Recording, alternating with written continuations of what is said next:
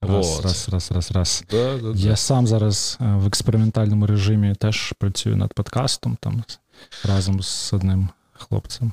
Пробуємо теж записувати. Это который Денис? Ні, ні? Денис, е, він взагалі живе в Польщі, працює на московський медіахолдинг, а сам родом з Одеси. А це з іншим з хлопцем, який теж з але е, живе, працює в Італії, розробник штучного інтелекту, і ми робимо подкаст про штучний інтелект. Ага. Я надію, що ми запишемо певну кількість його е, пілотних е, випусків, і можна буде вже про нього говорити публічно.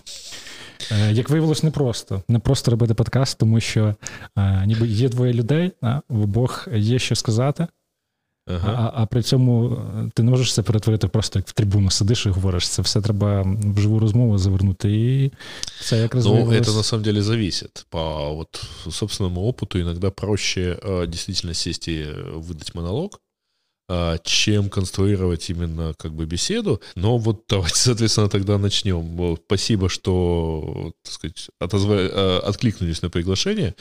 А, И я у меня такая еще, я чувствую, что это прямо миссия. Эта локация Creative States открылась недавно, и все поезжают. По-моему, больше никто здесь не был. Вот, вот я пригласил уже там, ну, я не знаю, кто-то еще, наверное, все-таки здесь был, но из тех, что я приглашал, почти все говорят, ну, надо же, никогда здесь не были, вот, и так здорово. Так, Це на это- умовах промо вам дають ці- ці локації, да? тому що Розуміється. дуже, дуже крута локація, про яку, А, про яку ніхто не знає. Не, я просто написал Илье Кенигштейну, типа, что вот есть такая идея такая, но мне нужно Ти помещение. бачиш, вони недавно відкрились, я, я бачу буквально. Они, да, они отк- Мгм. э, это место открылось где-то, э, ну, где-то летом, причем они еще не делали э, к- большого открытия, потому что, ну, как бы, а зачем, в общем, понятно, там, ну, ковид, коронавирус и все такое.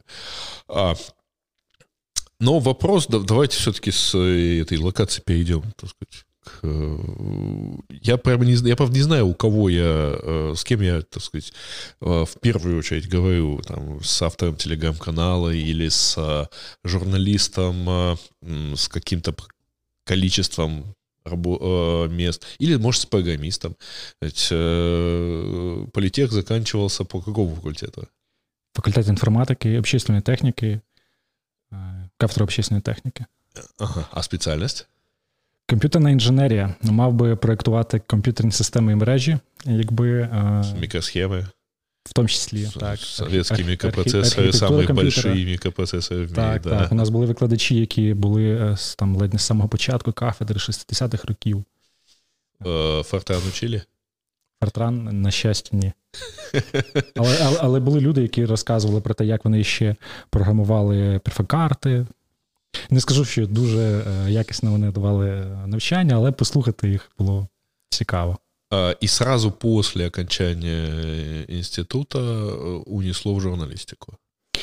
На ходу, на старших курсах, коли вже потрібно було там визначатися, вже хтось десь працює, там програмістом, хтось тестувальником, е, теж спробував тестувальником попрацювати півроку і е, отримав таку прививку від е, IT в IT, тому що потрапив на дуже нудні проекти. Е, Просто скажу, що це була робота ручне тестування драйверів для принтера. Я посидів так. Е.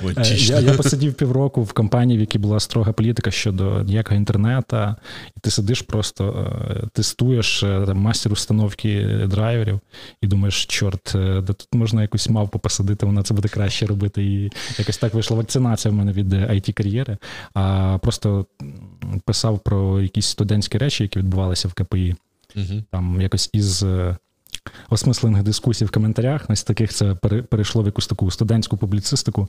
І потім був студентський проект КПІшник, який ми робили теж із друзями. Там писали як по студентським міркам доволі непогані тексти, які теж хорошо набирали переглядів. А потім в 2016 році, до того як попрацював е, кілька років в- в діджитал-агентстві СММником, а потім запропонували мені е, двоє таких е, авантюрних е, хлопців із Санкт-Петербурга, які приїхали до Києва. Вони викупили медіапроект Апарат, який е, запускали там засновники Віледжа. Такий був хоро- хороший проект, який потім десь поставили на паузу. От вони його перекупили, самі приїхали в Київ і мене наняли головним редактором його. Я Кстати, вот в КПИ было, я хорошо помню, в, в ноябре 2013 года я участвовал в подкасте, который сделали в КПИ. Так, так, на радио КПИ. Я теж на радіо КПІ вів створчим програму. До речі, я пам'ятаю ваш ефір, я навіть якісь питання задавав там щось про те, типу, чому в КПІ з Яндексом не співпрацює. Ви сказали, а як не співпрацює? Співпрацює, от ви не знаєте, у нас є програма. Да, да, да, я пам'ятаю. Да, да. Была тогда школа анализа данных, которая именно в КПИ как раз была. А, да, так что, да, у нас вот как-то уже подкаст мы второй раз упоминаем. Так, хорошо. И вот э, аппарат э, ЦЦ, да, у него? Так, апарат апарат CC. Да. Це були хороші часи. Я так можу ретроспективно дивитися на свою кар'єру в технологічній журналістиці, на те, як в принципі мінявся ландшафт. Тоді можна було писати такі якісь футуристичні тексти, романтичні про те, як технології змінюють суспільство, і і це люди читали. На цьому можна було якось крутити рекламу, ще ще заробляти. Як дата буде. Щось щось в такому роді. Тобто багато було історій не розказаних іще. Ось. Ага. І... А ну поэтому і що, удавалось зарабатувати? Так, так, там така непроста, непроста історія була в цього проекту, що робили його спочатку там в Москві, здається, потім з Києва його робили, потім я пішов, там вони його ще деякий час робили і знов поставили на паузу. А, Але щось щось там відкручувалося, якісь перегляди, банери крутилися, і навіть щось капало там і на зарплати, і щось лишалось mm-hmm. у цих е, засновників. Ну, це це навіть вони самі признали, що це була така авантюра з їх боку. Тобто вони самі не ожидали, що там щось від цього вийде. Ну, вони б хотіли перевірити якусь гіпотезу, спробували себе в медіа-менеджменті. І зараз, наскільки я знаю, один, е, здається, займається підприємництвом, а інший, здається, працює редактором в InLiberty. Угу. Так. Вы поэтому э, все это дело, там, пока работали в аппарате, э, завели свой телеграм-канал. Так, якраз тоді з'явився Телеграм, і я бачив, що хто, хтось там щось уже робить, якісь якісь блоги там заводяться. От е, Андрій Сєбран там вже був який популярний ага. на той час. І я просто, як, е, як мабуть, і кожен е, нормальний медіа-менеджер бачить, ага, нова платформа, давайте попробуємо на ній щось зробити. Що що там взагалі працює, як працює. І я завів свій власний блог. Там все було насправді так у Фейсбуці, а мої пости перестали набирати лайки. Тому що я... І ви перестали показувати. О, да. Да, да, Тому що я ще там зі старших курсів е, цей блог вів, тільки в себе на стінці, там ВКонтакті, в Фейсбуці. Але аудиторія набралась велика, і, відповідно, специфічні пости з вузькою тематикою не не набирали багато лайків. Тобто ти постиш смішну картинку, і вона набирає тисячу лайків. Ти постиш е, якусь занудну новину про те, що десь там в меті дослідили якусь модель математичну. Ну там буде 10-20 лайків, і це будуть та лайки від тих самих людей. Ось, і я думаю, так, у мене є тематичний контент, спробуйка його ось так, от е, в один потік е, постати в Телеграмі, не не змагатися з цими алгоритмами Фейсбука, тому що ну не виграєш у них. І якось так дуже удачно я вчасно його завів, що попав в цю першу хвилю, коли можна було набрати аудиторію, просто завівши канал на будь-яку тему, тому що uh-huh. робились підбірки, люди буквально писали в Гуглі, на які канали в Телеграмі підписатися. І ось ти потрапив в одну в другу підбірку, з кимось обмінявся рекомендаціями, і ось у тебе вже кілька тисяч плюс, і за, мабуть, за перші два роки там по, мабуть, по 10 тисяч переростало. Так. Я думаю, от подібну історію може розказати будь-хто на будь-якій новій платформі, хто встиг туди вчасно застрибнути, наприклад, про ТикТок там. Ну, про ТикТок не знаю. У меня до сих пор вот в Твиттере 16 тысяч подписчиков, и да, очень большое количество из них набраны, да, потому что у меня Твиттер заведен в августе 2007 года. Э, правда, э, я помню, как когда-то, когда их было 8 тысяч, например, это был 2009-2010 год, любая ссылка, отправленная в Твиттер, набирала тысячу кликов, например. А сейчас, в общем, как-то народ там начинает, во-первых, переписываться, во-вторых, 280 а, символов это не 140, тогда вообще писали буквально там очень коротко, тогда были вот эти все сокращалки, тогда у Твиттера не было ничего, кроме э, возможности просто туда писать. И, конечно, э, люди гораздо более жадно потребляли, так сказать, контент. Сейчас зараз дуже важко конкурувати за час, за увагу, тому що стільки вже гравців на цьому полі, що просто ти повинен робити щось дуже дуже потрібне людям, да? або от якусь їх потребу закривати.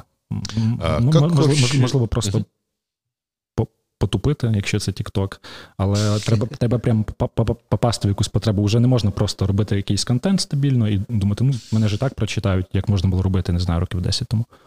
Как вообще получалось э, делить между, вот, собственно, изданием и каналом? Ну, фактически и там, и там главный редактор, э, да, был уже в аппарате. А тут собственний проєкт. Причому примерно на ту же тему. Как э, розпілювалося? Нормально виходило, тому що моніторинг, да, що є насправді дуже великою частиною ведення uh-huh. такого ресурсу, він ну, однаковий що для каналу, що для сайту. І сайт був у нас не, не настільки, скажімо, прив'язаний до. Е, новинної адженди, тобто там не було такого, що там по 20 новин в день. Більшість авторів це були фрілансери, з яким я замовляв тексти, з ними працював, е, там uh-huh. приймав у них тексти. Тобто ну, вистачало часу на те, щоб е, я цілий день і так е, читаю фліпборд, різні агрегатори. І от я щось цікаве знайшов. Кинув це і у нас на сайті вийшло, і у себе я це запостив. Просто у мене така політика, що я завжди публікую лінки на перше джерело. Ось, uh-huh. І відповідно це не заважало. Тобто, навіть якщо ті самі новини постились і на сайті, і в каналі, без проблем все было. А когда стало понятно, что там, в общем, довольно много, там тысячи подписчиков в Телеграме, владельцы не стали так это косо смотреть, мол, почему бы не нагнать трафик на сайт, на якому працюєш? Насправді ні, тому що е, дійсно хороші якісь матеріали, які ну, можна назвати іміджевими, там, такі штуки, які люди прям запам'ятовують, там шерять і пов'язують там е, образ видання із такими матеріалами. Я ж їх е, обов'язково в себе публікував, тому що це теж моя робота як редактор. У нас там були, наприклад, класні тексти про генетичне дослідження в Ісландії, які дуже по таймінгу класно співпав із успіхом ісландської команди на чемпіонаті світу чи Європи, я не пам'ятаю, в 2016 році. І просто ідеальний приклад, коли таймінг матеріалу все вирішує. Там ну, у них цікаві доволі дослідження генетичні, тому що країна обмежена, а людей мало, і вони там ведуть е, розбухи, хто кому брат, сестра, щоб не було там кровозмішання. І крім того, ще багато різних досліджень. І це ну, набрало просто якусь неймовірну кількість. Я не знаю, куди воно потрапило, в які агрегатори там ну, більше 100 тисяч, і, і, по-моєму, там seo трафік приходив і приходив потім іще. После аппарата я видел еще там э, главный редактор Вектора, да? Это вот тот вектор, который сейчас еще там... Это тот же вектор, который так, сейчас так. Э, в, в, в каком-то занепаде, но тем не менее привлекли инвестиции вроде бы. С трудом, с трудом, но пережил коронавірус. Да, видання запускала Даша Зарівна. Угу. Так дуже підприємлива людина. В неї був проект Чарітум, і от вона там, здається, курс трьохмісячний курс в Стенфорді пройшла там з лідерства чи щось такого. І зрозуміло, що от е, треба треба міняти фокус. Там в неї була така тематика соціальна, ніби як благодійні аукціони, щось таке. Вирішив, що треба робити про бізнес-видання. Відповідно, там знайшла, знайшла інвестора, мені запропонували його очолити і запустити. І ми це зробили. Зробили сайт на WordPress. Ненаказуємо. У мене теж є На WordPress багато хороших сайтів в інтернеті. Ну, запустили, і, в принципі, нормально все росло. А чим це відрізнялося від апарата? Тобто це просто... Тим, що вже був більш такий серйозний фокус на бізнесі. Тобто там вже не було місця таким романтичним якимось історіям. Фотоістичним. Так, так. Там вже більш більш такий діловий фокус. От. Але при цьому з таким з з людським обличчям. Ось. Е, але е, на ходу, там після запуска, через деякий час вирішили трохи змінити фокус і більше його повернути обличчям до креативних індустрій, тобто маркетинг, дизайн, реклама, ось таке. Ну, щоб окучити всіх тих, хто інтересується інстаграмом. Насправді доволі доволі багато таких людей в Україні, ну, і да. для них не так багато є видань. Е, телеграф дизайн був, наприклад, да, для дизайнерів. Mm-hmm. Його робили там на якихось пробоно, і він, по-моєму, навіть його прикрили. Тобто людям дійсно ну, нікому писати про ці індустрії. Є є маленькі видання там, але вони ну, ніхто не закриває повністю цю нішу. І Так, Вектор. Потім теж через через деякий час е, я звідти пішов, його очолив Антон Полєсков, який прям, я вважаю, що він сформував його uh-huh. його тон, of voice. І доволі хорошо вийшло. Ось. А от в цьому році вже да, там Вектор став одним із видань, які зіткнулись з складнощами через е, коронавірус, кризу, відміну якихось рекламних проєктів. uh І вони не зупинились, вони працювали там, працював головний редактор і новинний редактор. Але ось знайшли інвестора і запускаються з новими силами, з новими ресурсами. Бажаю ну, успіхів. Да, плюс Один із небагатьох сайтів, е, які я читаю з українських через РСС. Я уже не помню, когда я вот, правда, открывал RSS-ленту. Э, Нет, реально не помню. То есть я как-то для меня Твиттер, например, заменил почти все новости. Плюс есть какое-то количество западных сайтов, изданий, на которые я подписан, там Financial Times, э, Wall Street Journal, которые я так читаю. А, давайте, давайте тогда двинемся в сейчас. Э, редактор технологического раздела, да, раздела Tech в, в Лиганет. Так. А, и это уже как бы, ну, Лига это, в общем, серьезное, большое новостное издание, не специализированное техническое. А, а что больше привлекло в этом отношении? И а, как... А как Лига, как более серьезное издание, мерится существованием вот намного, ну, там, в принципе, приличного по размеру аудитории телеграм-канала? Так, е, по порядку, да? Е, да. що е, що привабило в лізі? Хороша пропозиція, тому що я після того, як попрацював у векторі, я займався тільки своїм блогом і зіткнувся з такою проблемою, що в принципі дохід він приносить, якийсь uh плюс-мінус стабільний, але немає росту. Немає росту не в плані там показників цифр аудиторії, а в плані професійного. Тобто, десь можливо розлінився, десь е, не став запускати якісь нові напрями, які варто було б запускати, е, скажімо так, блогеру в моєму статусі. І я побачив, що я дійсно десь десь застряг. І коли я собі думав, де можна працювати, от де де я зі своїми навиками можу бути потрібний взагалі в українських е, медіа, їх не так і багато насправді, тому що просто от давайте пригадаємо, які з українських популярних сайтів мають, е, скажімо так, впізнаваний якийсь розділ про технології. Ну, если брать вообще большие, ну да, по всей видимости, э, э, по всей видимости, это будет действительно лига, это будет, наверное, э, новое время. Э, ну, и если не считать Аина, например, ну, который... Аин, він, чисто в цій тематиці. Да, ну, ну, пожалуй, да, пожалуй, вроде би як ну, все. ну, ось, і відповідно, коли мені запропонували, там відкрилась вакансія, що попередній редактор там пішов на телебачення, там частина людей теж пішла, і відповідно я оцінив, що це дуже хороша пропозиція. Це дійсно те, що я можу робити, і це місце, де можна вирости. Угу. Ну, в принципі, так і виявилось. Все виявилось складно. Я, в принципі, не очікував, що буде легко. Ну, это все-таки, особенно после э, там, предыдущий опыт работы, это были такие стартапы по, по факту. Да. А под собственная работа это вот, ну, просто сам себе self-employed и, и так далее. А большое издание, с, да еще и с жестким графиком каким-то, да, и, і фокусом на новості. в да, Я зараз про це якраз розкажу, поділюсь е, своїми болями. Е, плюс, плюс, е, давайте не будемо забувати, що коронавірус, криза, невизначеність. А, ну да, з місяця. Якраз да? мій перший робочий день співпав з першим днем карантинних обмежень. І це повний повний хаос. Це, знаєте, як як, як в мемі, коли ти їдеш на велосипеді, і і ти гориш, і велосипед ага. горить, і все горить. А то приблизно так же, тому що я роблю все те, що робив раніше. Тобто, в мене є блог, куди треба щось постити. Е, я сижу, працюю з дому. Плюс в мене з'явилася ще робота, яку потрібно робити. І причому робота там прям по багатьом напрямам, починаючи з кадрового, знайти людей, найняти, наладити процеси. При цьому самому ще треба в'їхати в ці процеси, а он- онбордінг, е, він, мабуть, хорошо працює в офісі, але не дуже хорошо працює, коли ти сидиш на тому ж дивані, на якому ти вже там цілий рік сидиш. Ось. І відповідно було дуже непросто е, на перших порах, тому що ну, найбільша, найбільша різниця це те, що ти працюєш із новинною аджендою. Тобто, щось відбувається, ти дивишся, що відбуваєшся, оцінюєш, що важливо, що неважливо, і думаєш, як із із того, що відбувається, да, із якоїсь реальності, зробити контент. Це насправді не так просто. Це може, здатись, коли ти дивишся на результат.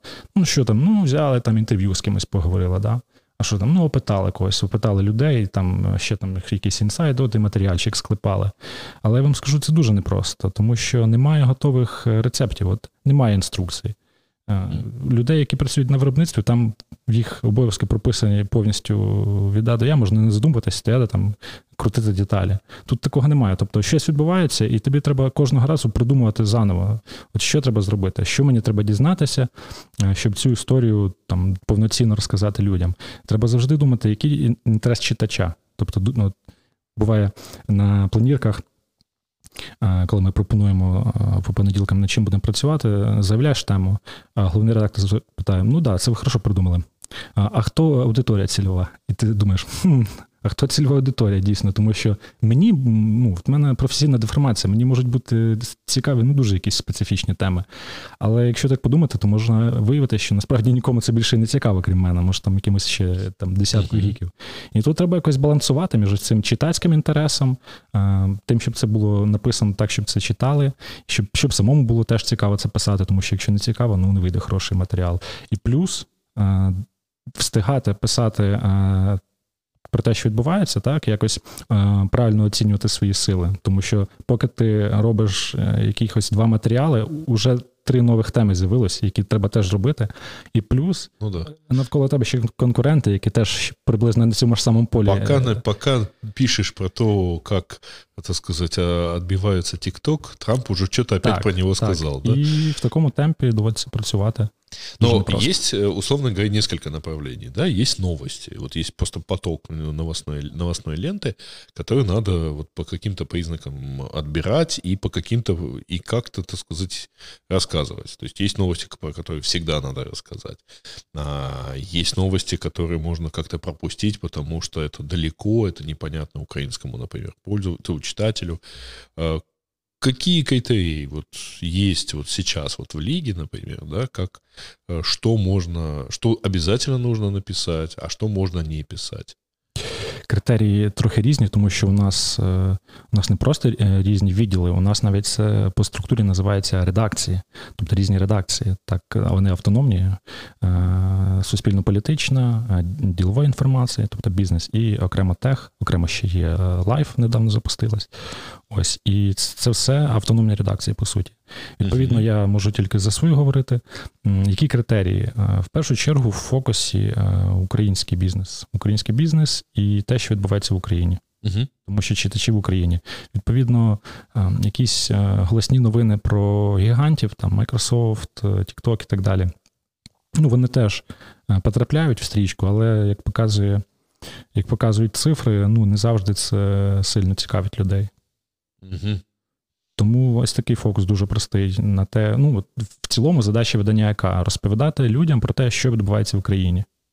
Відповідно, ми про це і розповідаємо тільки з фокусом на технологічну індустрію, там, стартапи, якісь а регулювання. А як бути з пограничними какими-то новостями, які попадають в несколько редакцій? Ну, например, а, значит, там, в Верховной Раде поступили, придумали закон про блокировку Э, сайтов за счет українських провайдерів. Це і общественно політичне Дуже просто, да. В робочому чаті просто хтось скидає, хто перший побачив і питає, ваше чи наше, ну і там розбирається. У нас дуже Жибівка, дуже, бачити, дуже да? швидко працює суспільно-політична редакція. Прям вони дуже швидко підбирають новини актуальні. І якщо б щось таке трапилось, то я думаю, швидше за все вони б написали. А ми б вже робили якийсь не новинний матеріал, а розбор, наприклад. Що що це? Ну, це не люблю там, цей жанр. Опрос експертів. Розбір законопроекту, тому що тут доводиться розшифровувати багато всякого прихованого знання, що ж насправді хочуть ці депутати протащити, і доводиться там десь неформально когось питати знайомих там чи е, джерела колег.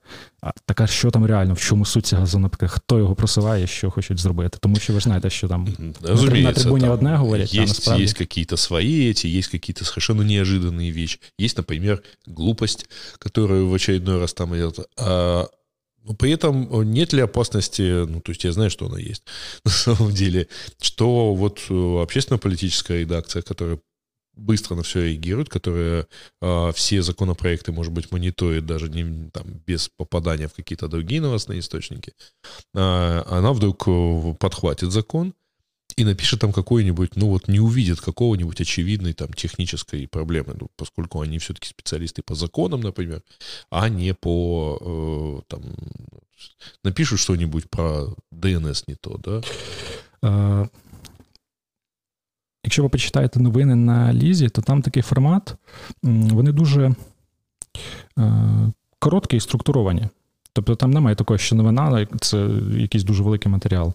І в такому форматі е, він чим хороший. Його е, ну, простіше він сприймається, хорошо хорошо, хорошо читається структурована інформація, uh-huh. і в ньому важче налажати. Тобто беруться якісь ключові речі, ну, в яких ти просто не можешь помилитись. И... Да, ну можно же дать лучший заголовок, например. Ну вот как на прошлой неделе была новость про э, российскую инициативу, э, значит, по э, запрету э, шифрования DNS. Угу. Э, для того, чтобы разобраться и фактически сказать, что там Россия желает запретить э, вот там шифр, там DNS э, через SSH, там, через HTTPS, через TLS, а это надо пойти почитать еще пояснительную записку и понять, что, в общем, это на самом деле означает, что, за протокол, что это за протокол и так далее.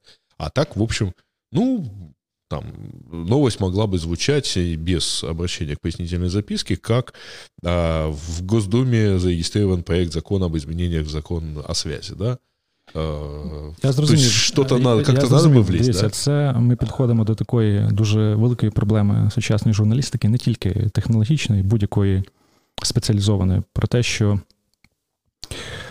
журналісти, та й в принципі новинні редактори, вони повинні мати якийсь фокус, якусь спеціалізацію. Тобто ти не можеш uh-huh. однаково хорошо писати про все.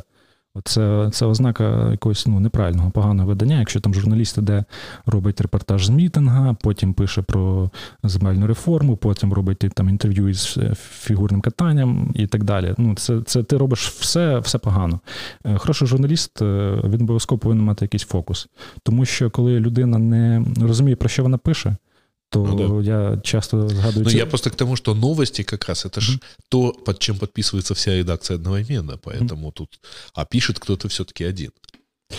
Ну, я я зрозумів в цілому консерн, але я не можу сказати, що там суспільно-політична редакція наша погано пише про законопроекти. В крайньому випадку, якщо вони не впевнені в чомусь, є купа контактів людей, які розбираються, там яким можна швиденько написати, подзвонити, спитати, що таке DNS чи що щось. Или, по крайней мере, спросити колег із сусідньої Так, так. Да? А на рахунок е, того, що журналісти можуть не дуже хорошо розбиратись е, і все одно щось писати.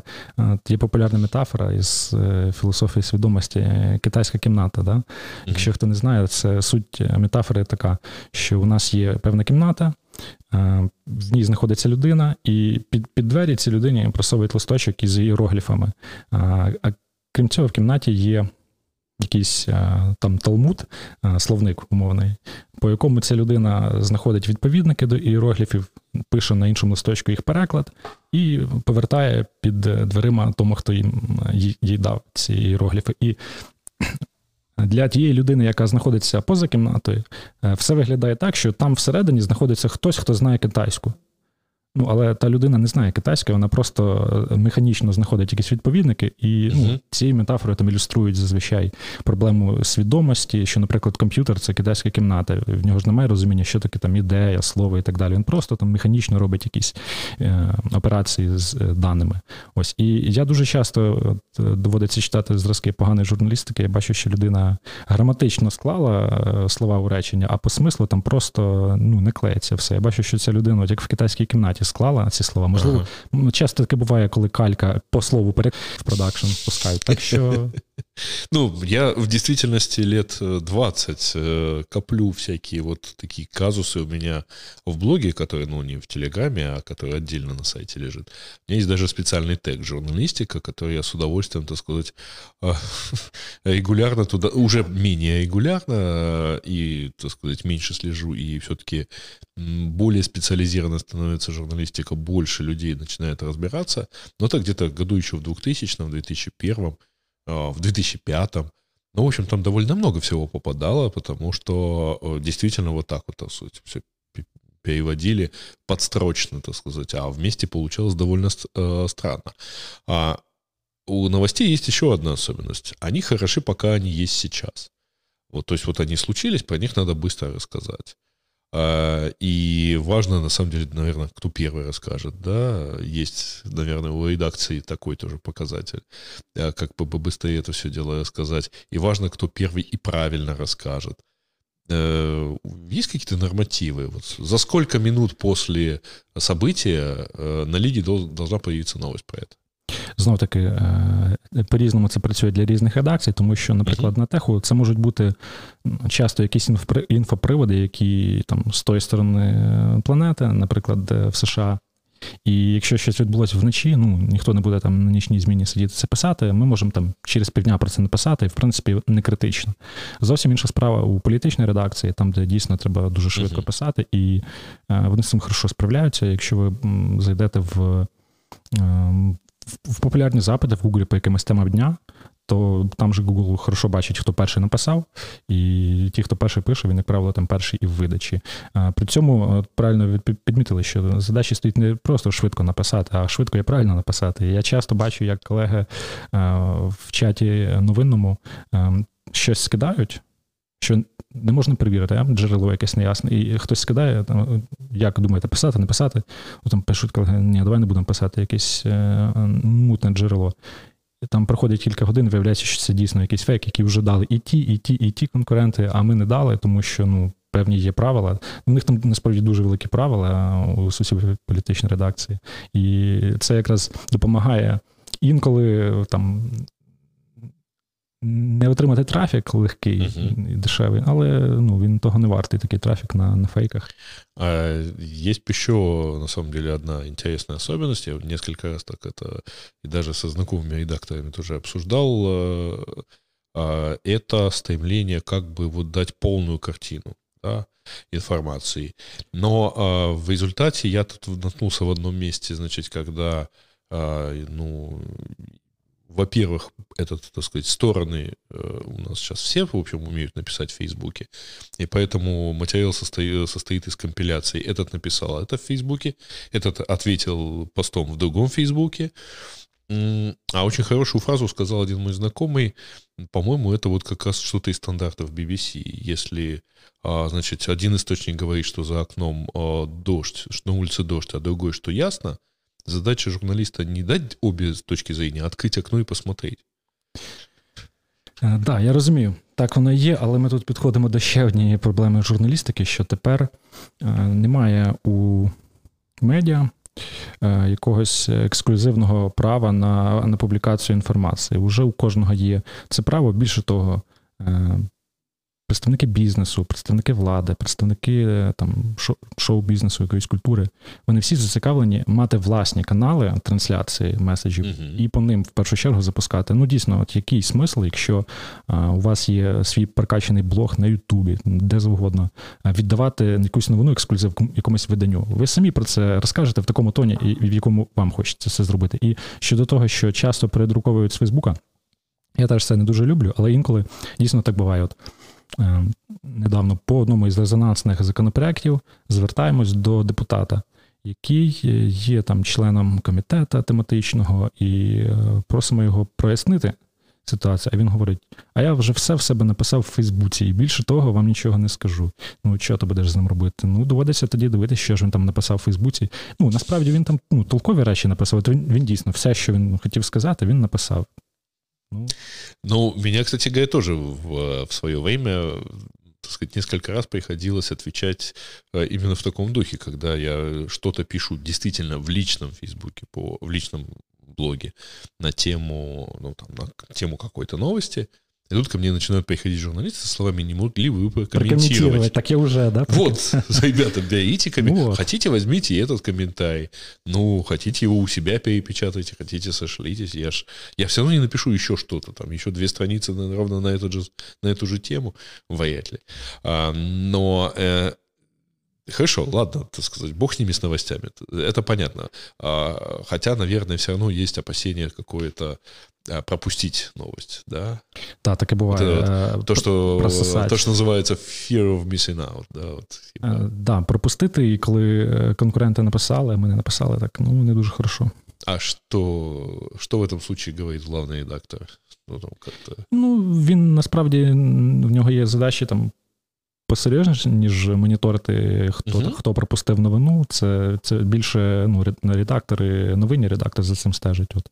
Ну, просто намагаємося тоді не пропускати. Чи якщо ми, наприклад, пропустили новину, ми можемо зробити якийсь розбір. Да? У нас є такий формат, як тема дня, тобто щось резонансно відбувається, і ми про це пишемо таку розширену новину, яка, по суті, там більшість новини це бекграунд, тобто ну, контексти даєш для новини. Сама новина там може бути один чи два абзаци.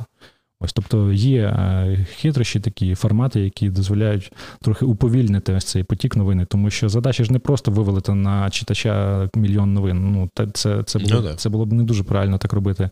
Е, інколи стоїть задача ще й пояснити йому, що відбувається. Це ж можна робити не тільки з допомогою новин. Я б сказав навіть більше якраз е, за допомогою неновинних форматів тільки це і можна зробити, тому що читач не є експертом, що він не зрозуміє просто про що йдеться в новині. А, мне, я в свое время, когда вот, собственно, занимался поисковой оптимизацией, то есть это был где-то 2003-2004 год, для новостного проекта я понял, ну, сформулировал, сформулировал для себя, что есть такой вот стиль ну, я тогда говорил стиль BBC или стиль Reuters, когда помимо небольшой новости, собственно, которая произошла сейчас, пишется еще длинный текст на тему того, что это было до этого, то есть то, что сейчас называется бэкграунд, да, видимо, новости. Это тогда очень хорошо даже для Google работало. А, но для того, чтобы написать этот бэкграунд, наверное, надо все-таки быть как бы вот в теме и, видимо, все редакции вести этот сериал. Ну, вот как это происходит там с тем же злосчастным ТикТоком.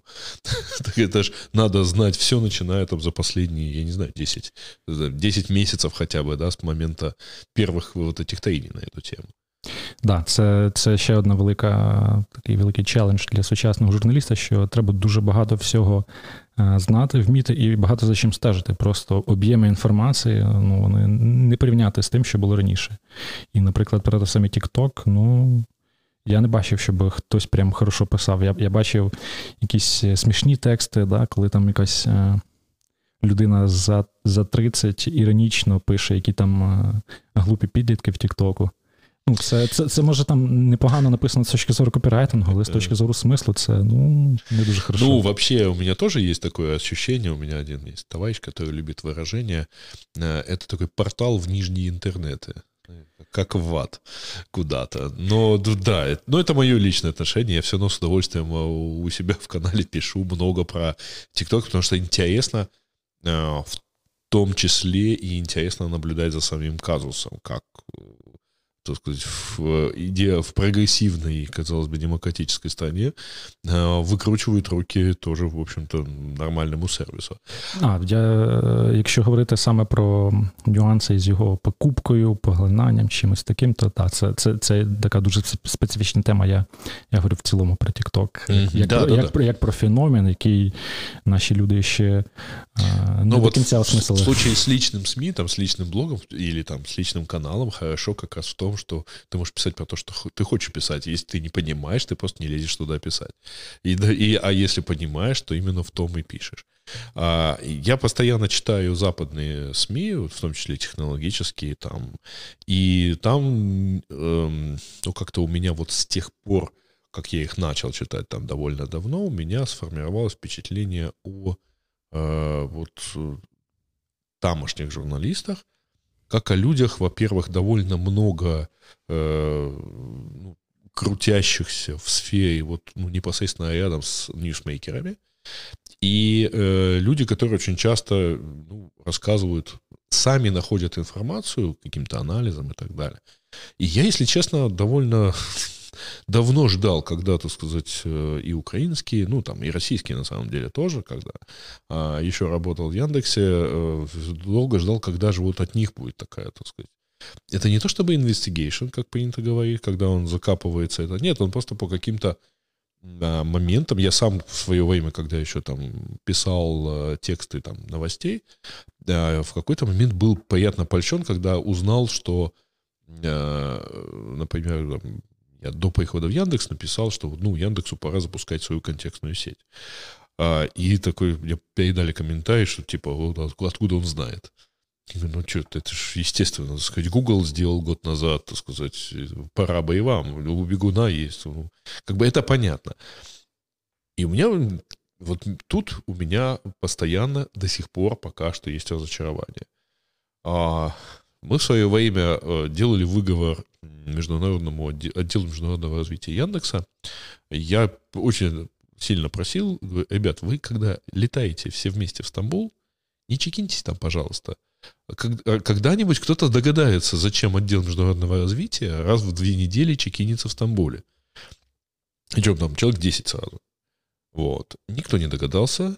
Через два месяца Яндекс запустился в Турции. А потом у нас была интересная история, когда у нас, э, когда мы в Яндекс э, Украину нанимали коммерческого директора, это был Саша Тесменецкий, который сейчас а, занимается собственным проектом, собственным агентством. А тогда он был директором э, компании Big Mir Internet. И это, по идее, довольно крутая новость. Так сказать, директор одной большой компании переходит в другую. Мы подготовили Q&A на 20 или 30 пунктов. То есть, ну, все, что могли придумать. Ни один из журналистов, к нам, конечно, пришли за комментариями. Но, во-первых, все ограничились тремя или четырьмя вопросами, и ни один из них не придумал вопрос, которого бы не придумали мы. И я, честно говоря, как-то чувствовал себя виноватым, потому что я заставил пресс-службу придумать эти вопросы и придумать ответы на них. И вот, вот этой пытливости у нас, к сожалению, пока нет. Вот это почему? Потому, э, или точнее, это даже не то, что пытливость Это какое-то умение проанализировать новости, плюс какие-то, может быть, тайные источники внутри компании. Это потому, что у нас этих компаний раз-два я общался, или потому, что просто, э, ну вот, есть еще куда расти. Да, правильно відмічено, що дуже важлива складова е, роботи професійного журналіста це робота із джерелами. Мається на увазі не просто там я пишу матеріал, а ти мені поясни, що відбувається ну, неформально, просто спілкування, тобто підтримувати контакт, е, знати, що відбувається у людей. І небагато, е, насправді небагато хто може собі це дозволити. Тому що. Ну, то ви не требують. Що що? Оно та й буде твоє імені. Звичайно, в тебе, є робочий час, так, тобто якісь редакційні завдання, і десь у вільний час ти маєш з цими людьми е, підтримувати якісь. Я не знаю, як як правильно їх охарактеризувати, не ділові, напівділові, поверхневі ділові стосунки, десь, можливо, напівдружні. Тобто, це навіть не не стільки про hard skills, як про soft skills. І не всі журналісти, е, не всі є хорошими комунікаторами, тобто талановитими людьми, які можуть от заводити друзів, нетворк. Якщо Якщо в журналіста є ці навики, це прям дуже сильно його виділяє, тому що він якраз і буде мати ці контакти із а, ньюзмейкерами. Ось, я, я, я должен честно сказать, что когда в, в свое время, правда, я так понимаю, что так тоже делал мало кто. А, я регулярно созванивался и просто рассказывал журналистам, а, вот когда был там гендиректором Яндекс Украина, а, я регулярно звонил и рассказывал, например, журналистам тогда там «Коммерсант Украина» или там, до сих пор до сих пор приятно общаюсь, например, с Юрием Аксеновым из «Деловой столицы». Тогда он был в «Деловой столице», сейчас не знаю. Здається, Мінтранс, він головний редактор. А, вот я вот что-то как не следил в последнее время за ним, но мы регулярно созванивались, и я там рассказывал, например, что смотрите, ну вот, по-моему, так. Это даже не для комментариев. Круто. Это просто, чтобы вот как бы объяснить. Скажу так, це. немає такого зараз. Мені ніякі директори компанії не дзвонять, не розказують, як у них справи. Можливо, якраз проблема в тому, що так співпало із коронавірусними обмеженнями. Тому що все ж таки ну, офлайнове спілкування повинно бути, а коли відміняються всі конференції, заходи і так далі. І ти uh-huh. просто сидиш вдома і зі свого дивана там зізвонюєшся із з депутатами, якимись бізнесменами і так далі. Ну, це. Скажімо так, не дозволяє вийти за рамки ось такої чисто робочої комунікації. Тому сподіваємось на краще. Понятно. А если, э, так сказать, отвлечься от новостей, которые понятно, это такой поток, в котором можно утонуть довольно быстро. А вот все, весь остальной контент, он вот как раз должен диктоваться какими-то э, своеобразными, ну там, какими-то приоритетами. А иногда, видимо, календарем, потому что если что-то там стало известно, что-то там запускается, то там, к тому моменту надо там что-то подготовить. Или это прям пресс-конференция какой-то компании.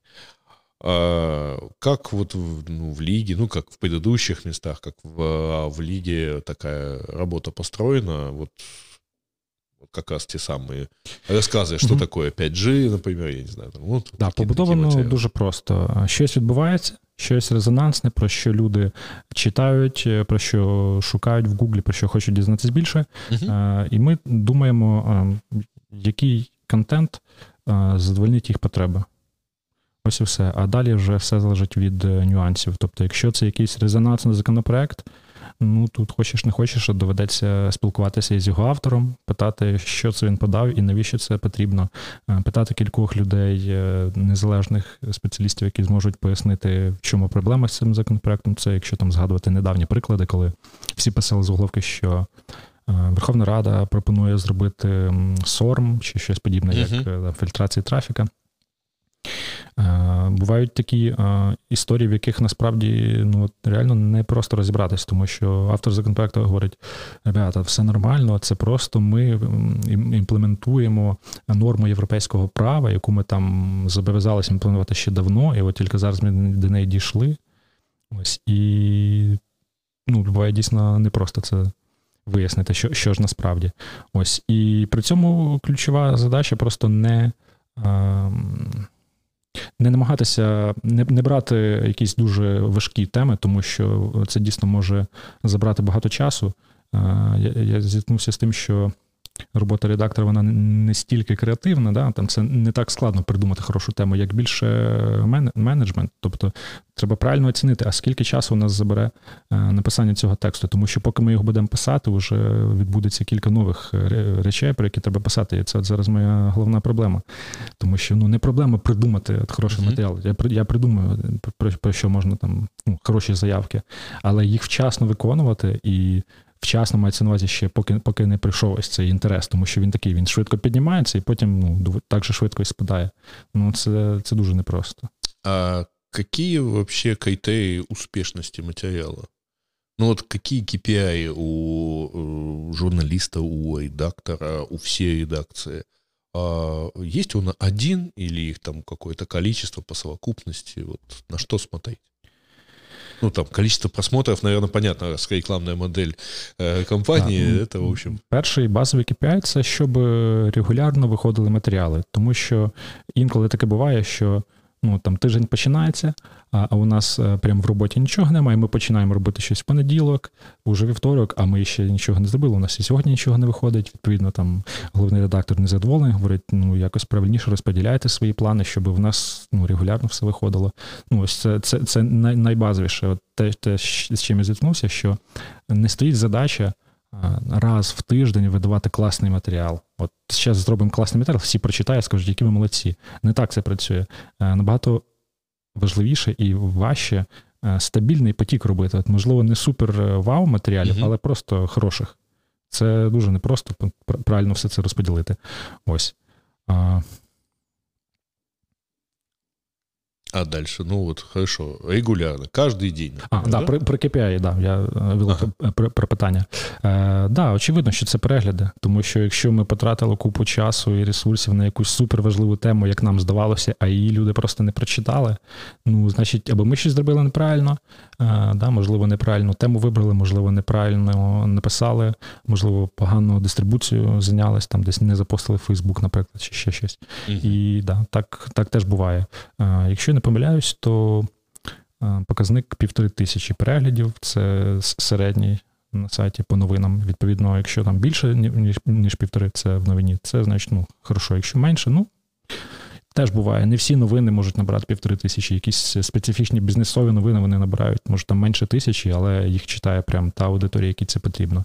Ось. Ну а показник прям е, успішного матеріалу це, звичайно, в першу чергу інтерес читача, що люди почитали, полайкали. Е, покоментували в Фейсбуці, а в ідеалі ще й пошерили, тобто розтащили, можливо, по якихось профільних ресурсах. Угу. Ось ну, таке рідко, але теж буває. А насколько на это влияет, э, например, там заголовок или подводка? Ой, заголовок которая... сильно впливає. Ну, це, мабуть, більше про новини. Тобто це теж упаковка, звичайно, звичайно, да? це повноцінна частина робочого процесу. Тобто, зробити текст це хорошо, але треба ще зробити заголовок, тому що е, на що дивиться людина, там вирішуючи клікати чи не клікати на заголовок. І поганий заголовок просто може похоронити всю роботу. І дуже... А, а клікбейт преслідується? Е, на рахунок клікбейта, е, скажу так: зараз дуже модні заголовки, і вони, в принципі, ефективні із двох частин, в якій перша частина це якась е, там броска фраза така, яка привертає увагу, а друга це ніби як підзаголовок, яка пояснює там. Ну, наприклад, там что там, рубильник Лукашенка, как в Білорусі відключили інтернет, ну і що з цього вийшло, ось так, наприклад. Ну, по такому, по, по такій формулі все складається. Сильно не вистачає, у нас обмеження, здається, там порядка 90 символів. Сильно цього не, не, не вистачає символів, інколи просто і так, і так уже представляєш. Хочеться написати там на 150 символів класний заголовок, а доводиться бути лаконічним і все вміщувати 90. Такое Я не знаю, це технічне обмеження а, у нас на сайті, так. Я надеюсь, що його з часом трохи розширять. Ну, может быть, это еще и ограничение, там, условно говоря, верстки, то есть просто начнет розлазитися. Я, да, я, я думаю, це якось із цим пов'язано. Угу. Ось. А взагалі, на рахунок клікбейта. Хороший клікбейт, йому варто поучитись. Я заходжу інколи на сайти такі як ми говорили, ніжній інтернет, да? От, е, ну, Знай.ua, наприклад, е, такі сайти, на яких заголовки, ну, там можна просто зараз можна відкрити і замість замість анекдотів читати, як люди викручують е, якісь слова. Я вже не говорю про те, що вони там просто якісь фотки з інстаграму перепощують з якимись такими е, заголовками, просто неймовірними. Юна модель клікнула по ссылці. Вразила, Ви не представляєте, що своїми пагорбами да. на пляжі. так. А, Але є сайти, які роблять цей клікбейт, прям ну, можна поучитися, це обозріватель. В них, а... в них багато такого контенту, ну, скажімо, прямо сумнівного, але вони дуже е, часто пишуть заголовки, які. Е, в чому проблема клікбейта? Клікбейт е, поганий, коли він вводить в оману, коли він обманює людину. Так, Коли він не обманює, коли дійсно там в заголовку передано суть матеріалу, він хороший. І я буває заходжу на обозріватель просто, щоб так настроїти свій камертон, подивитися, от як можна робити заголовки. Я заходжу, я просто не знаю, на що клікнути. Там просто кров, розчлененка, скандали, на все хочеться клікати. І в цьому плані вони молодці. Ну, коли не обманюють в. Ну, лучшие, конечно, заголовки, по крайней мере, на русском языке, это, конечно, в коммерсанте российском. Вот там, так. конечно, школа, причому вона 30 лет, сколько вони существують. Ну, це трохи друга традиція. Вони ж ж в паперовому форматі виходили, і там прям великими буквами було видно ці заголовки. Зараз е, я думаю, що навіть якщо на сайті вони виходять з такими, я думаю, у них у нас на сайті теж, до речі, окремо є seo заголовок, тобто mm-hmm. заголовок, який відображається в Гуглі. І там уже не не, не зробиш цих красивих е, е, каламбурів. Тому що для Гугла треба ключові слова. Ну, це те, що називається інформаційний стиль, да, который вот активно продвигает. Есть вот там Максим Ильяхов, который который там, пиши, сокращай, да, э, проповедник информационного стиля, когда он действительно требует как бы писать исключительно ну, інформаційно. Якщо говорити про SEO заголовки, то це пиши, сокращай і ключові слова добавляй, добавляй, добавляй. Ну, конечно. Сколько нужно оптимизаторов, чтобы поменять лампочку. Вот. Ну, как э, двое поменять лампочку быстро, без смс и регистрации. Да. А, и так с показателями, ну, примерно тоже э, стало понятно. При этом, э, ну как, лига — это текст. А другие форматы? Сейчас все уходят в YouTube, в подкасты, ну, собственно, в самом начале говорили, а, видеоролики. И, собственно, если я не ошибаюсь, предыдущий, так сказать, главный редактор, предыдущий редактор раздела ТЕК, собственно, таким путем і ушов. Саме так. Він е, розвивав різні формати, експериментували із редакцією. Подкасти з шкафу, кажеться, да? Так, так, таке, так. Да. І доволі непогано виходило. І як бачимо результат, Стас тепер на Україна 24 веде свою uh-huh. програму про міфоломи, називається там про про різні всякі технічні наукові штуки. Прикольно виходить. Угу. Ну, так сказать, а как же а, редакция не хочет, так сказать, повторить этот опыт, і вже внутрі, как би. Всі, всі такі медійні експерименти, вони мають свою ціну. Тобто йде на це час співробітників, потрібні якісь ресурси, техніку. Робити погано ну, не хочеться. Якщо починати робити, треба вже робити хорошо. Ось і це це те, що от е, я, якщо чесно скажу, ще, мабуть, в 17-му році думав, треба робити свій подкаст. Думав, думав, думав, думав. Тільки в 20-му дійшло до того, що запропонували там бути співведучим одного подкасту, і, і, і тільки так я на це наважився, тому що поріг входу щоб написати текст, тобі потрібен тільки ноутбук з інтернетом, більш нічого. Щоб записати подкаст, подивіться, скільки скільки техніки класної. Ні, ну здесь на самом ну, деле плюс видео, это да. результат 12 лет развития меня, так сказать, как подкастера. И вот этому микрофону лет 10. то есть все эти годы он исправно работает. То есть, но при этом с другой стороны, у меня есть один знакомый, который сейчас вот недавно запустил подкаст, и он его первый выпуск сделал очень просто. Он просто вот так, как он показывал, собственно, у меня вот в одном из выпусков, он так сел с, с телеграммом, надиктовал 10 минут э, блога фактически и, и выложил в Телеграм. Ну, а уже со второго стоїтельного выпуска начал как-то более-менее серьезно работать. Да, це як варіант починати з MVP, щось такого простого. Ну, им, им легко и отпугнуть, конечно, особенно если действительно совсем все на коленке, особенно в подкастах. Довольно критичен звук, наприклад. Так, тим, тим, тим більше, що я, я дивлюся, що зараз уже ця поляна все більше і більше заповнюється, все більше людей роблять подкасти, і ну, зробити це два роки тому було набагато простіше, ніж зараз, так як з Телеграмом, наприклад. Тобто uh-huh. заведеш канал зараз, ну там пару сотень буде тобі важко набрати. При тому, що якби ти звів його 4 роки тому, то ну, легко было бы тысячи набрать. Ну, тут тоже такой вопрос, э, потому что, опять-таки, у меня стаж, так сказать, с подкастами второе десятилетие, и я, в общем-то, запускал и допол... еще подкасты, и у меня свой собственный был, и все эти годы э, там я соучастник в Радио Ти, пожалуй, крупнейшем, на самом деле, IT-подкасте э, на русском языке, и мы, в общем, э, как-то есть вот такой какая-то синусоида, потому что а, нынешний интерес к подкастам, ну, как-то, ну, мы, в общем, как-то им переболели. Поэтому с каким удивлением, ну, народ для себя от подкаста открыл, где вы были 10 лет назад. А, а если не в рамках лиги, вот нету сейчас такого желания, не появляются уже такие мысли, что вот, ну вот сейчас там научиться, как, как все делается хорошо, а потім зробити все-таки свій маленький такий свічний да, заводик. Звичайно, ну, вже з'являються. Я, до речі, про це якраз і думаю, тому що ми зараз робимо там подкаст, я його роблю взагалі не в робочий час, тому що в мене повністю якби, забитий робочий час. Я на вихідних його записую у вільний час і якраз учусь Дивлюся, що ну, із очевидного, що не там виявилися складнощі, де ти думав.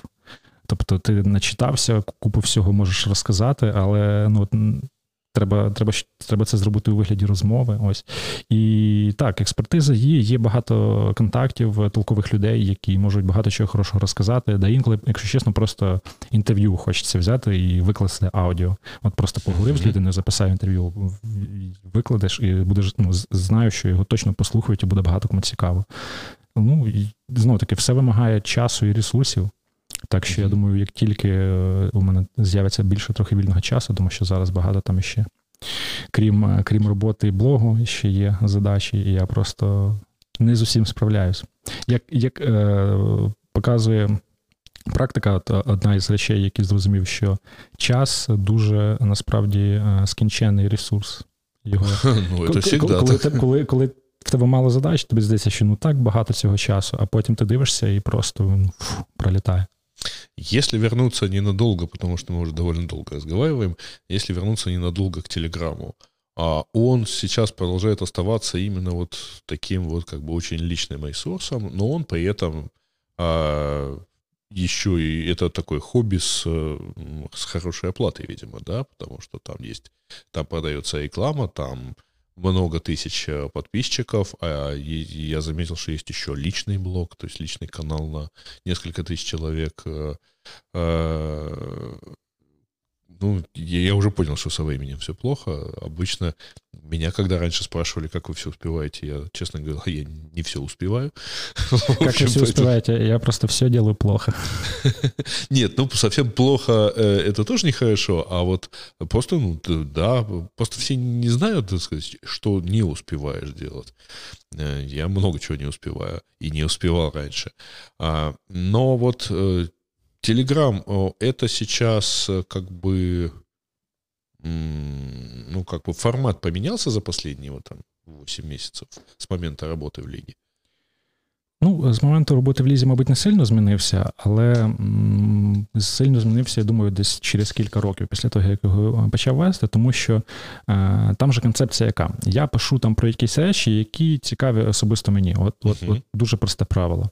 Тобто, якщо мені щось не цікаво, ну я не буду це постити, просто тому що знаю, що це там зайде хорошо. От я пишу тільки те, що мені самому цікаво. Ну, при этом там теж є норматив на количество ну, какое-то, какая-то норма, сколько надо писати туди, ні? Ну, обов'язково там хоча б раз в день щось повинно виходити. Ну, я так uh-huh. кажу.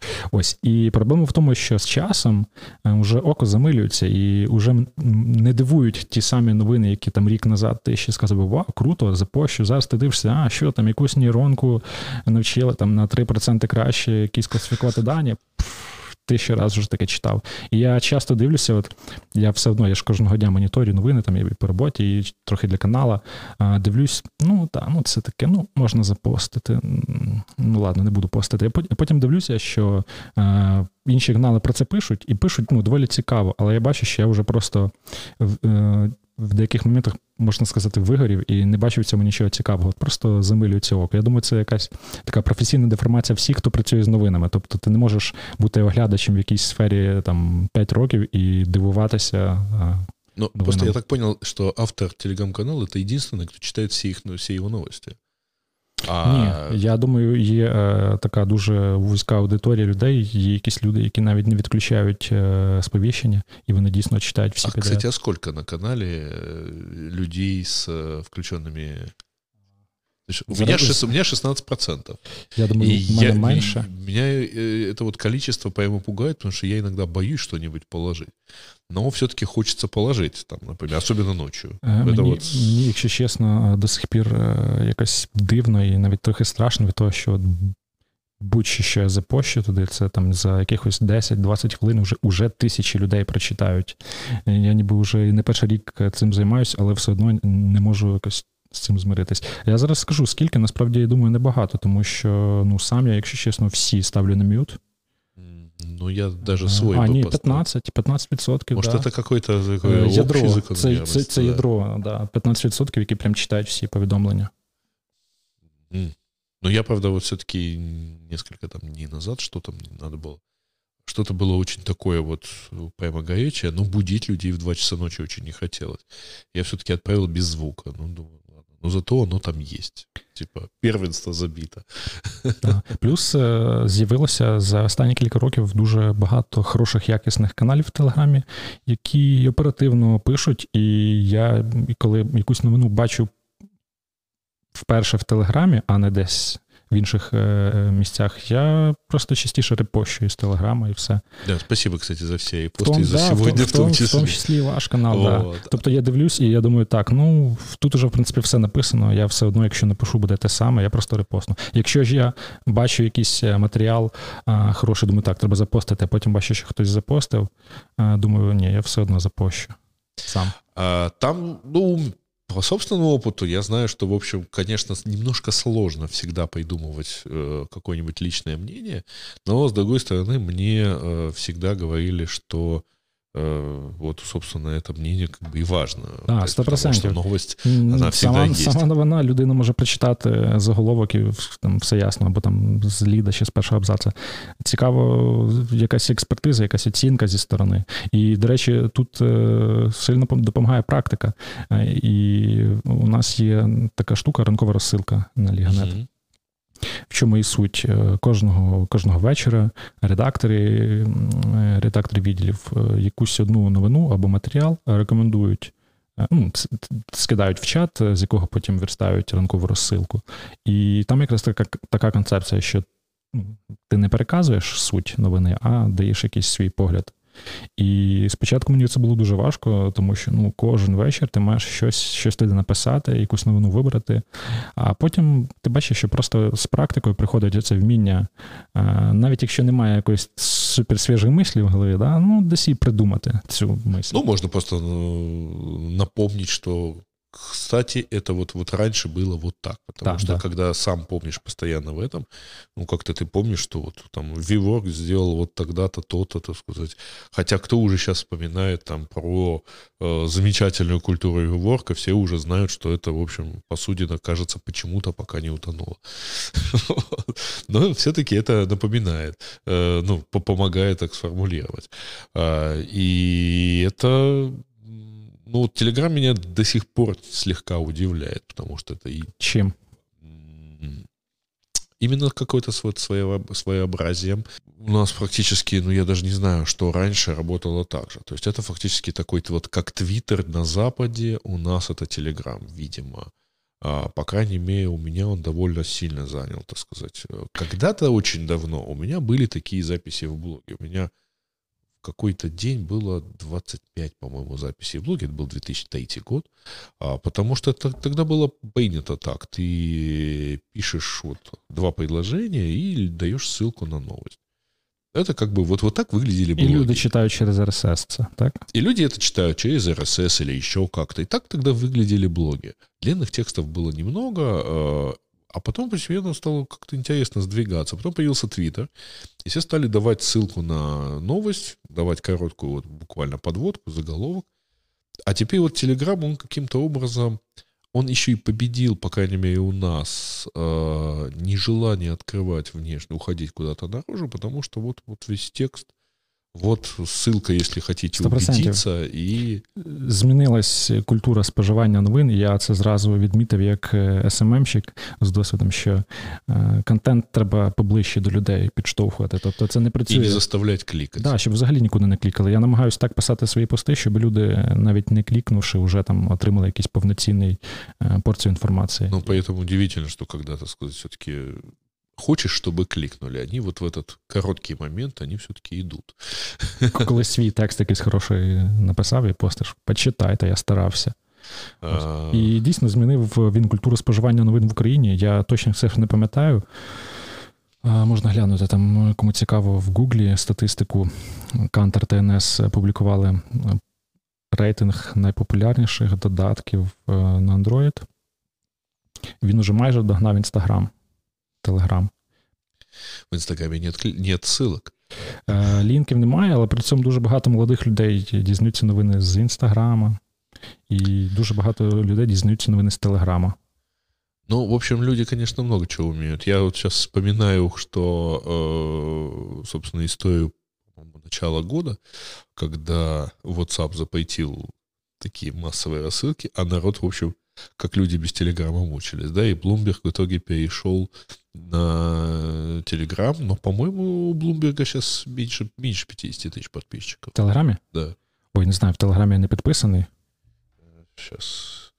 Меня просто тогда удивляло, что, в общем, они сильно уступают всем э, западным, ну, всім русскоязичним на самом деле Просто Телеграм не є суперпопулярним джерелом новин для там, Західної Європи, наприклад. Він популярний ну, в наших країнах. Популярний, а, ні, перевалили 70 тисяч. 73, там, 700. Так.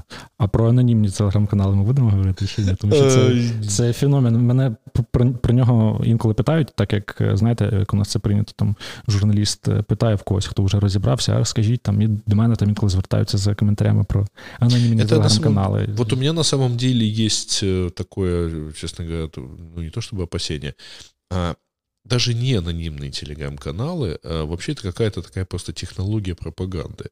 А, и мне в этом отношении сами вот анонимный телеграм-канал, который ведет какой-нибудь там Низыга, если говорить там про русскоязычные каналы, или как, как наши там называются, там, Джокер или, или нет, а, я такие на самом деле видел до телеграм-каналов, то есть я такие источники видел, обязательно есть какие-то там тайные люди, которые где-то что-то выкладывают, да и как бы бог с ним.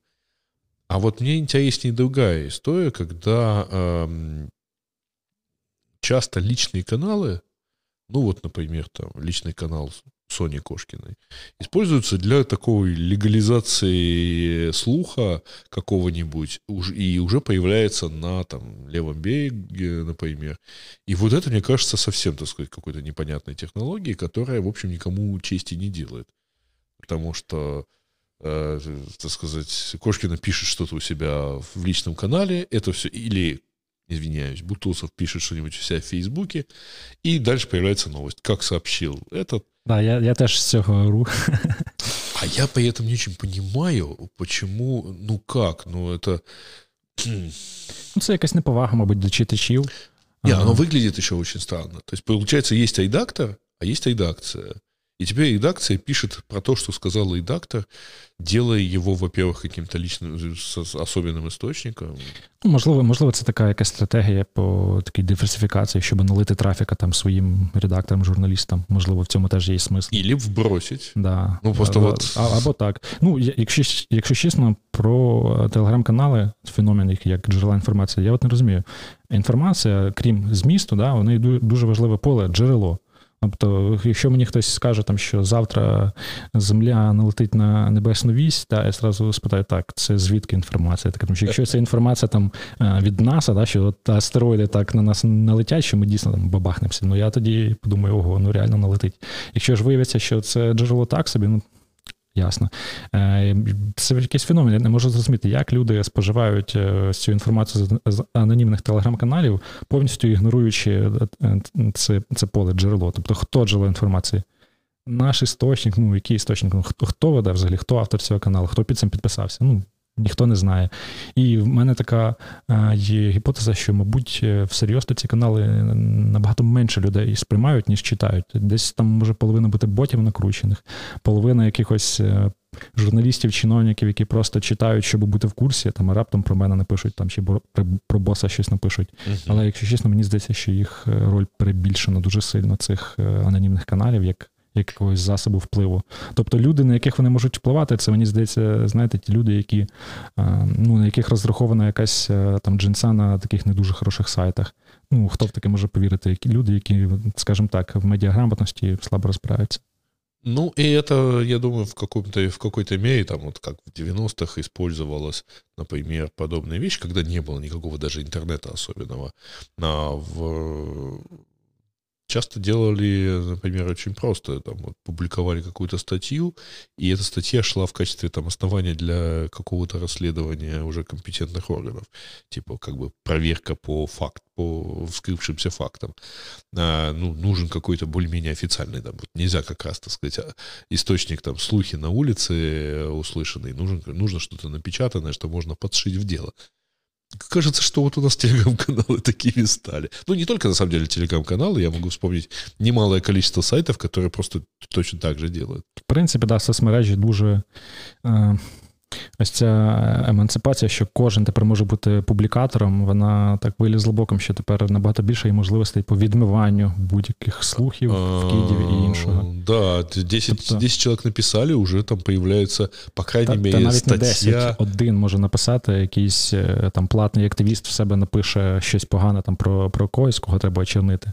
Потім це там за за 300 доларів там занесеться на популярний сайт, потім ще за 100 доларів е, на і таргетинг в Фейсбуці і і все, і вже десятки тисяч людей читають в себе в стрічці И вот уже вполне солидное издание может фейк. писать что-нибудь типа в інтернеті сообщили о смерті Пугачової. Ну, да? на рахунок солідних, я думаю, так.